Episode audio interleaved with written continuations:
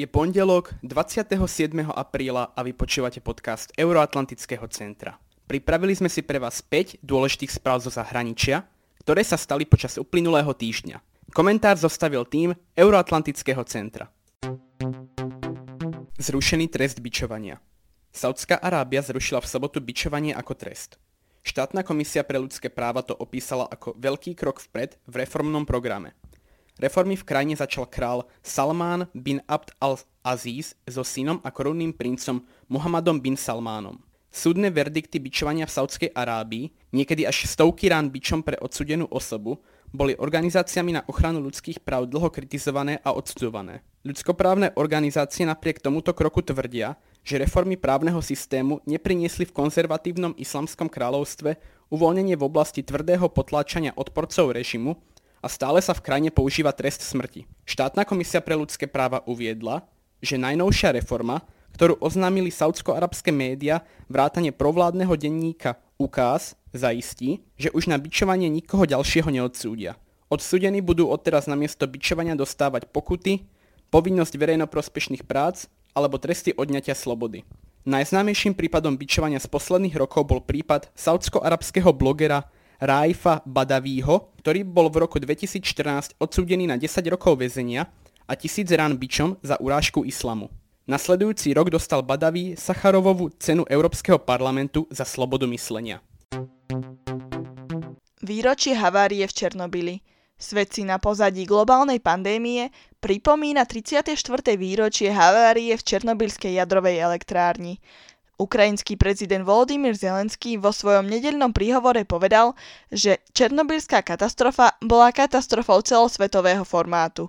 Rovnako predstavuje trpké poučenie z minulosti a je aj varovaním smerom do budúcna. Planéta Zem je domovom celého ľudstva a jej zachovanie je zodpovednosťou nás všetkých povedal prezident.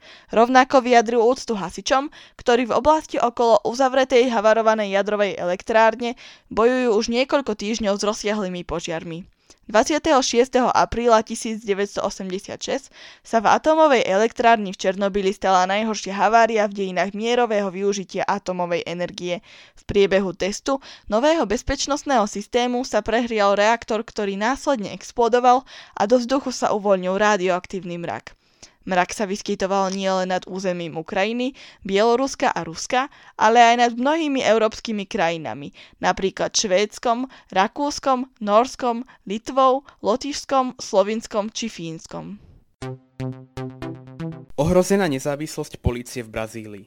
Populárny brazilský minister spravodlivosti Sergio Moro, ktorý je označovaný za vytrvalého bojovníka proti korupcii, v piatok odstúpil z funkcie. Svoj odchod odôvodnil nezhodami s krajne pravicovým prezidentom Jairom Bolsonárom. K definitívnemu rozhodnutiu došlo potom, ako sa Bolsonaro rozhodol vymeniť šéfa federálnej polície Mauricia Valejcha, s ktorým Moro ako sudca do konca roka 2018 úzko spolupracoval pri operácii so značením Lavažato. Do vyšetrovania rozsiahleho korupčného škandálu bolo zapletených množstvo politikov z Latinskej Ameriky. Medzi nimi bol aj bývalý brazilský prezident Luis Inácio Lula da Silva. Da Silva nakoniec skončil pre prijatie úplatku vo väzení. Podľa agentúry AP práve táto úspešná operácia spravila zo Serchia Mora ľudového hrdinu. Minister podľa vlastných slov prezidenta Bolsonára vopred varoval, že neodôvodnená výmena šéfa federálnej polície bude politickým zásahom do činnosti bezpečnostných zložiek štátu. To ale prezident nerešpektoval a policajného šéfa odvolal. Zmena na čele polície bez skutočného dôvodu je politickým zásahom, ktorý poškodzuje moju dôveryhodnosť aj dôveryhodnosť vlády. Uviedol Moro pri oznámení svojej rezignácie a dodal, že už nedokáže nejakým spôsobom zabezpečiť nezávislosť polície od Bolsonára. Morová rezignácia prichádza v čase, keď Bolsonárova vláda bojuje s epidémiou koronavírusu, ktorá krajinu vážne zasiahla. V Brazílii dosiaľ zaznamenali takmer 60 tisíc nakazených novým koronavírusom, ktorý si tam už vyžiadal viac ako 4000 obetí na životoch.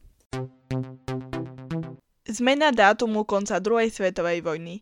Ruský prezident podpísal v piatok zákon, ktorý označuje za koniec druhej svetovej vojny 3. september 1945 a to aj napriek tomu, že za medzinárodne akceptovaný koniec druhej svetovej vojny je považovaný 2. september 1945, keď Japonsko oficiálne podpísalo svoju kapituláciu.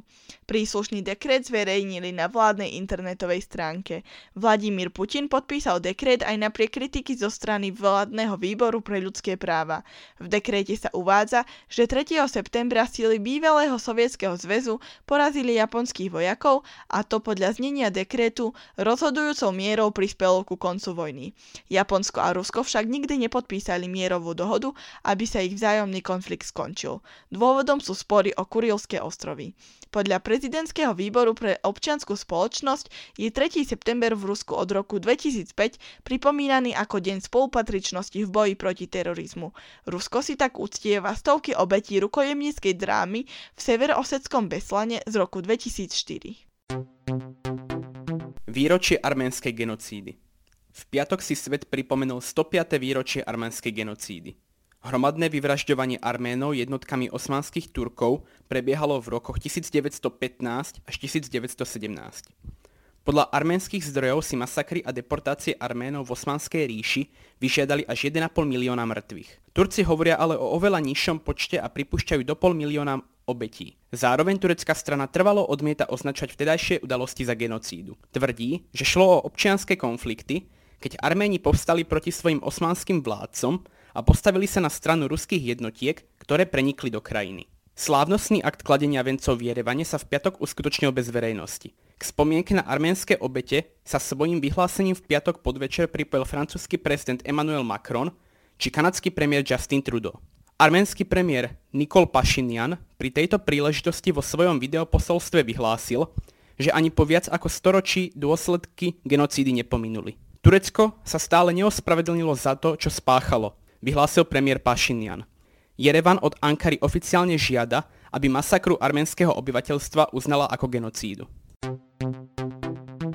To by bolo pre tento týždeň všetko. Ďalšie informácie o Euroatlantickom centre nájdete v popise tohto podcastu na našom Facebooku a Instagrame. Prajem vám pekný deň a do počutia o týždeň.